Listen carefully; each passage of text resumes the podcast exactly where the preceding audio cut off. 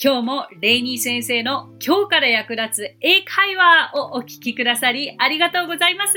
英会話スクールイングリッシュパートナーズ代表のレイニーです。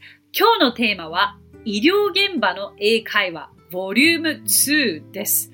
好評により第73回に引き続き今回は医療関係者視点で便利な英語表現をご紹介したいと思います。こちらリスナーの方からもご質問をいただいておりますのでご紹介いたします。ニックネームレマさん。第73回目の放送で病院でのやり取りについて取り上げてくださった内容の他で医療者側からの対応で覚えておくべき表現などがありましたら取り上げていただきたいです。また、毎回放送の終わりに talk to you soon の後に see you later ではなく bye にされているのは何か理由がありますか？教えていただければ嬉しいです。ということで、レマさん、ありがとうございます。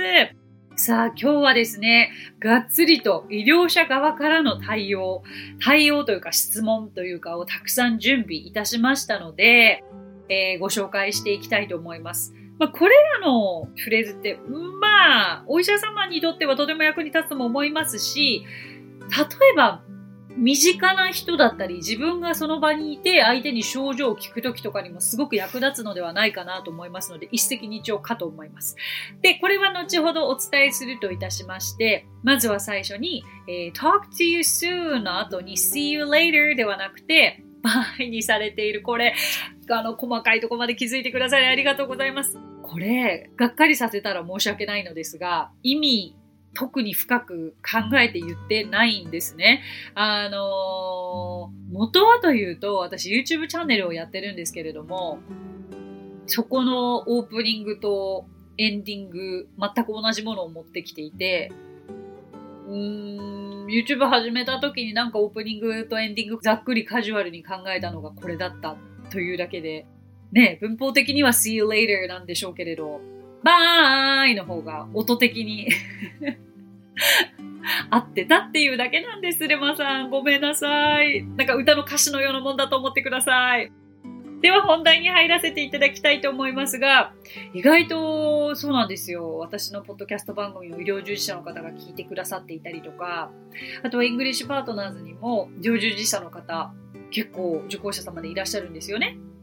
でも、あの、まあ、今回のようにすごくその、がっつりと あの、したフレーズっていうのはなかなかお伝えしてきたことはなかったかなと思うのですが、第100回目のレイニー先生チャンネルでゲストでお呼びしたニューヨーク在住のマイさんがいるんですけれども、あの、お聞きになった方は、ああ、彼女ねって思ってくださると思います。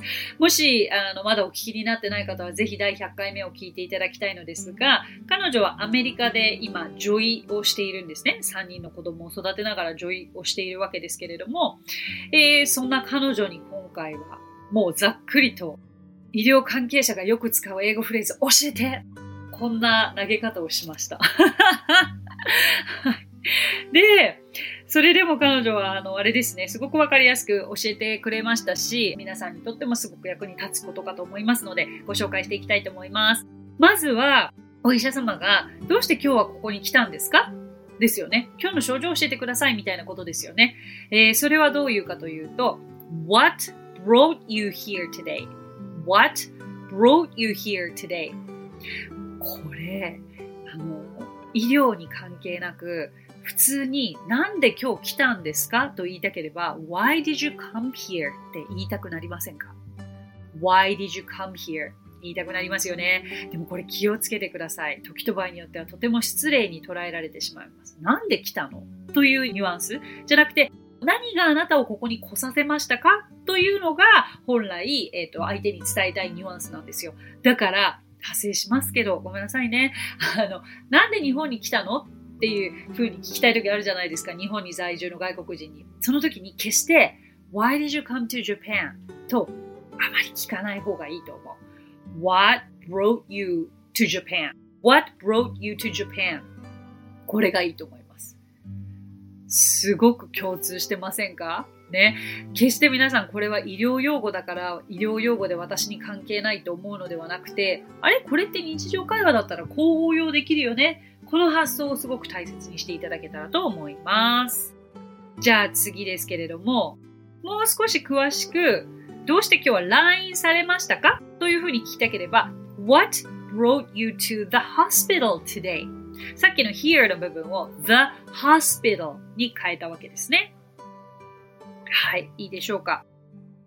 さあ、ここからですけれども、いろいろと症状を聞いていきたいですね。あの、息苦しいですか？とか、こういうのも本当にとっさに出てこないですよね。体調を崩している人が周りにいた時って、もうまさにその瞬時の判断が大切なので、これらのフレーズ頭に入れておいていただけると役に立つはずです。例えば、息苦しいですか？だと、Are you short of breath? まず覚えておくべきが、息、breath。で、short of breath 息苦しいですね。こっちの方がよく使うであろうというのが舞先生のアドバイスでございますが、えっ、ー、と、もう一つ言い方として、Do you have difficulty breathing?Do you have difficulty breathing? こう息するのが難しいですか？ということですね。でもじゃあこれ、あのリピートしていきましょう。Are you short of breath? はい。いいでしょう。それから、痛いですか ?Does it hurt? はい。Does it hurt? もう一つ。Is it painful? はい。あれ、does が来たり、is が来たり、ややこしいですよね。hurt は動詞。まあ、こういうふうに品詞が違うと、最初が does で始まったり、is で始まったりするということですね。あとですね、どれくらい痛いですか？と聞きたいときに、1から10までのスケールでどのぐらい痛いですか？と聞きたいときには、On a scale of 1 to 10, how bad is your pain? です。On a scale of 1 to 10, how bad is your pain? です。これね、私出産した時に初めての出産だったので、こう、陣痛が結構こう、自分の中では5分に1回来るようになったから、5分に1回来たら電話をしろって先生に言われたから電話したんです。5分に1回来ましたみたいな。そしたら、声が全然元気そうなので、もう少し極限、極限っていう表現はしなかったですけれども、もっと、もっと痛くなってきたら連絡してくださいって言われて、え、もっと痛いってもう、だからまさにこれですよね。今1から10のスケールだと痛みどのぐらいですかって言われて、私ゴールがわからなかったから出産経験してないから、その時でも結構痛かったんですよ。でもそれがなんか、4の痛みなのか、6の痛みなのか全然わからなくて、この表現って難しいなと思いました。だって自分にとってはその状態が人生で一番痛かったから。で、そんなの出産近くなるにつれてもっともっともっともっともっと痛くなるから、後から考えたら最初に電話した時って1だったなって思いました。Anyway ね、この言い方いいですよね。これちょっと耳だけで聞きながらリピートしてみますか ?on a scale of 1 to 10はい。How bad is your pain? はい。How bad is your pain? これは役に立ちそうですね。あとは、過去に病気をしたことがありますか？これはすごくお医者様からすると大切な質問かと思います。で、これはどうやらざっくりと持病とか入院歴とか手術歴とかに分けて聞くことが多いそうなんですけれども、Do you have any medical conditions? とか、Do you have any medical problems? とか、このような聞き方をするそうです。えー、repeat after me. Do you have any medical conditions? はい。Do you have any medical conditions?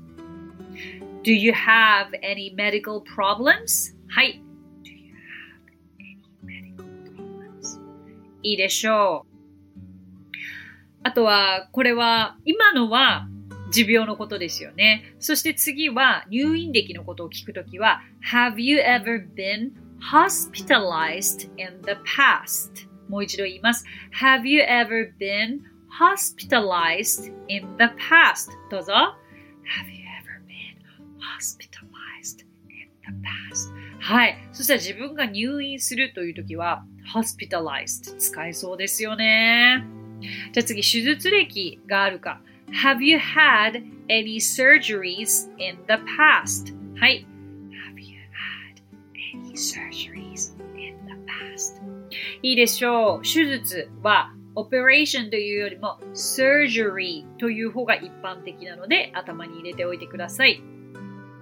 あとは持病で患者さんが何も言わなくても今何か薬飲んでますか？と聞きたいときには Are you currently taking any medicines?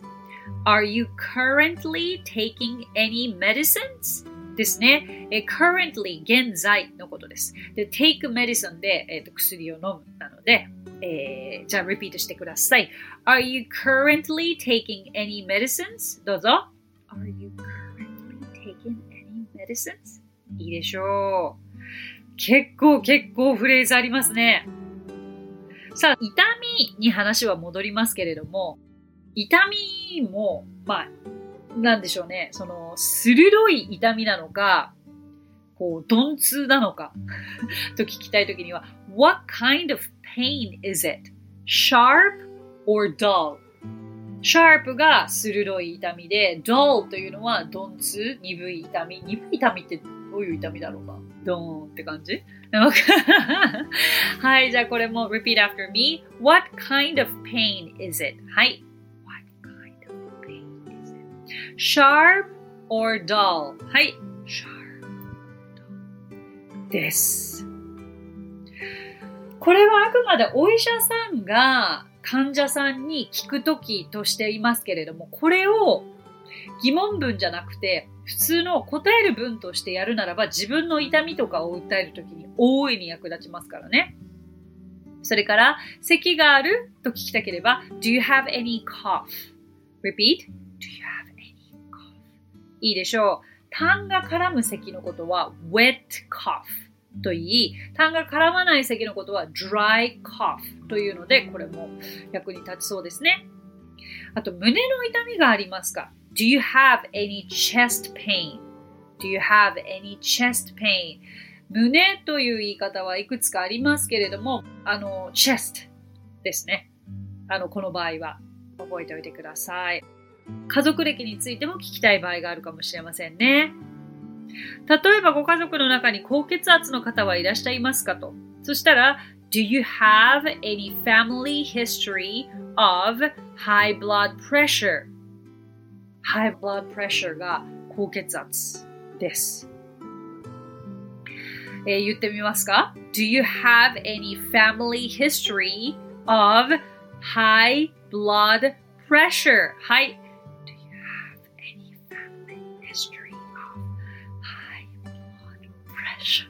これ一度で聞くには少し難しいかもなので、はい、あの、高血圧だけ一緒に言っていきましょう。high blood pressure。はい。うん。それから、糖尿病。これは知っておいた方がいいですね。えー、diabetes と言います。diabetes。diabetes どうぞ。diabetes。diabetes。Do you have any family history of diabetes? それから、がんは cancer 言ってみましょう。cancer. Do you have any family history of cancer? はい。ここまで大丈夫ですかそしてもうそろそろ最後の方にはなりますけれども、あとは心筋梗塞というのは、heart attack というのは映画とか、まあ、何かで聞いたことがあるかなとも思いますけれども、あとは MI と略されたりするそうです。これは Myocardial Infarction の略で MI と略されるそうなのですが、Heart Attack とも言います。そして最後に脳梗塞は Stroke と言います。えー、これらを、まあ、キーワードとしていろいろと相手に聞いてみる。この中で応用してみるということで、かなりその医療従事者の方も、それから患者さんにも症状を相手に伝えるときに役立つのではないでしょうか。ということで、レバさん、ご質問のお答えになっていたでしょうか？え舞先生が答えてくれたものを、えー、そのままお伝えさせていただきましたが、私もすごくいい勉強になりましたので、今後役立てていけたらなと思っております。今日お話ししたフレーズや単語はノートというサービスの方で文字起こしをしております。ノートへのリンクは番組詳細欄に記載していますので、こちらもぜひお役立てくださいね。こちらリスナーの方からも質問が来ておりますのでご紹介させていただきます。ニックネーム、ともさん。こんにちは、レイニー先生。いつもかゆいところに手が届くスッキリ感をありがとうございます。今日は3つお尋ねがあります。1、今、英語の日記をつけています。最初から英文で書こうとするとものすごく単純な英語になるので、簡単に日本語で書いてから英語に直していますが、やはりどうしても思いつかず翻訳サイトも使ってしまいます。単語を調べて、あとは自力でとも思うのですが、文法が出てこず、調べた英文を見ると、あ、そうか、それでいいのか、とは思うんです。これは話せるようになることに意味があると思われますか？ですね。もうこれ、まずここから答えていきたいと思います。とてもいい試みだと思います。うん。あの、私も同じようにもともとやっていたので、そう、日本語に書いてから英語に直すというのが、まず最初はいいでしょうね。じゃないと頭の中だけで、こう、日本語から英語にって訳すといつかぐちゃぐちゃになってしまうので、それで確かにおっしゃる通り、わからない単語は調べられても、その文法がわからないから、ね、結局調べてしまうというお気持ちもわかるんですけれども、そう、この、でも日記に関しては、やっぱりその書きっぱなしになるというのが一番もったいないんですよね。結局ご自身で作ったものをどなたかが添削をしてくだされば、より、あ、そっか、これでよかったんだとなると思うんですね。なので、えー、アドバイスとしては、やっぱり書いたら誰かにチェックしてもらう。で、チェックしてくれる相手がいないということであれば、ぜひちょっとうちのスクールで、まずそういった英語の勉強方法をやられてみてはいかがでしょうか。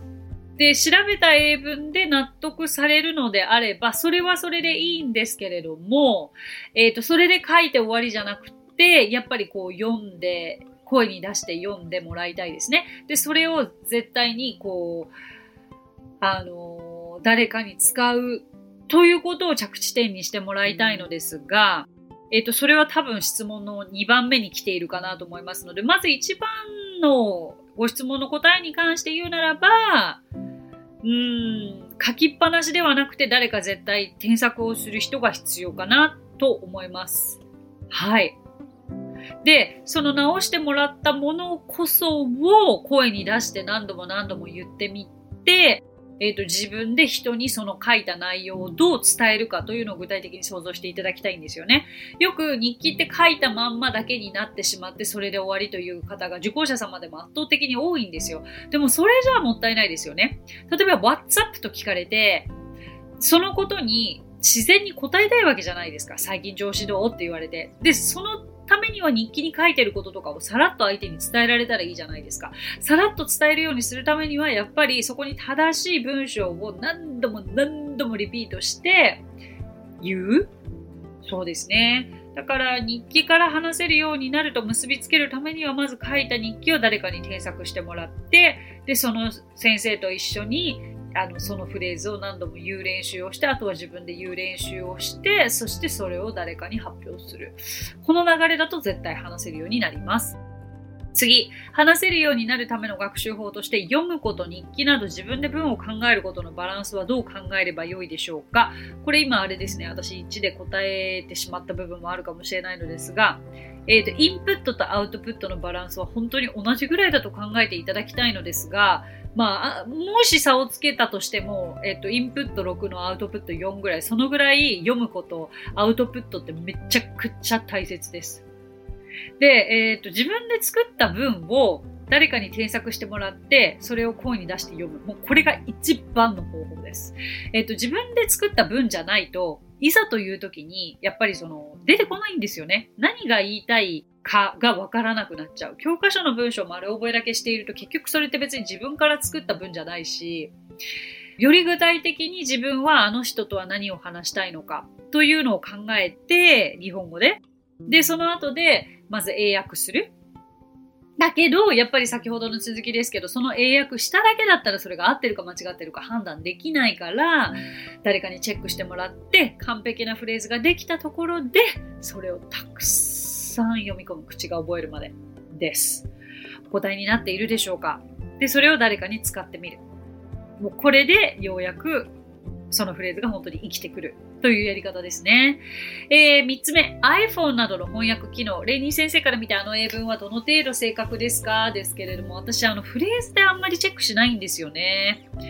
うーんん、わからない単語とか調べたい単語があったら、何々、英語、何々意味というように単語単体で調べることが結構多くて、だけど基本的には、えっ、ー、と、調べてきて一番上に出てくるものは信じてないんです。一番上っていうのは、なんだろう。あたあの、ちょっと語弊があったらごめんなさいね。一番上に出てくるっていうよりかは、私は意味が出てきたら少し下の方に下がって、あえて辞書のサイトを開くようにしてます。はい。答えになっていたらなと思うのですが、辞書のサイトだったら、まあ、ま、たまにえっていうのはあるけれど、辞書のサイトだったらほぼ合っていると思ってくださって大丈夫かなと思います。ともさん、もし何か、えー、これ以上ちょっと難しいな、自分でやるのとか、誰かに添削してもらいたいなと思ったら、ぜひ一度、あの、イングリッシュパートナーズ体験レッスンいらしてくださいね。お待ちしております。ということで、ともさん、ありがとうございました。さて、この番組ではご感想やリクエストなどお待ちしております。番組詳細欄にあるリンクよりお気軽にご投稿ください。そして Apple Podcast ではレビューもできますので、こちらにもぜひレビューを書いてもらえると嬉しいです。それでは最後に今日のあれこれイングリッシュ。皆様ビジネス英語で敬具と、もし何かメールの最後に書きたいとき、えー、どういうふうに書けばいいかお分かりでしょうか？外国人とメールのやり取りをしたことある方で、こう、best とか、best regards と、見たことがある方も多いのではないかと思うのですが、まあ、日本語の敬具という表現に当てはまるのは、yours truly という表現が最も似ているのではないかなと思います。まあ、もしくは、sincerely yours これらが一般的で両方とも同じような意味であります。もう一度言いますよ。yours truly もしくは sincerely yours ですね。これを文の最後に書いて自分の名前を下の行に書く。で、えー、丁寧なメールの締めとなりますので、頭に入れていただければと思います。あの、あれこれイングリッシュ、私ここで口頭でお伝えしていますけれども、動画でも配信しておりますので、もしご存知ない方は、あれこれイングリッシュで検索していただくと、あの、YouTube、Instagram、Twitter、TikTok、Facebook で、毎日、うちのイングリッシュパートナーズの先生、そして私も出演しておりますので、ぜひ、あの、本当の言い方や発音の仕方なども参考にしていただけたらと思います。So, that's it. Thank you so much for coming by. Thank you so much for listening. 今日もレイニー先生の今日から役立つ英会話をお聞きくださりありがとうございます。皆様とはまた来週金曜日にお目にかかりましょう。So till then, bye! さあここでレイニー先生の活動を紹介させてください。まずはレイニー先生が主催する英会話スクールイングリッシュパートナーズでは私たちと楽しく英語を身につけたいという方を大募集。マンツーマングループキッズすべてオンラインレッスンでもやっています。詳しくはイングリッシュパートナーズで検索してみてくださいね。その他1分で見る英語辞書動画あれこれイングリッシュや毎週水曜日22時より YouTube ライブにて生英会話レッスンなども行っています。ぜひそちらの方もチェックしてみてください。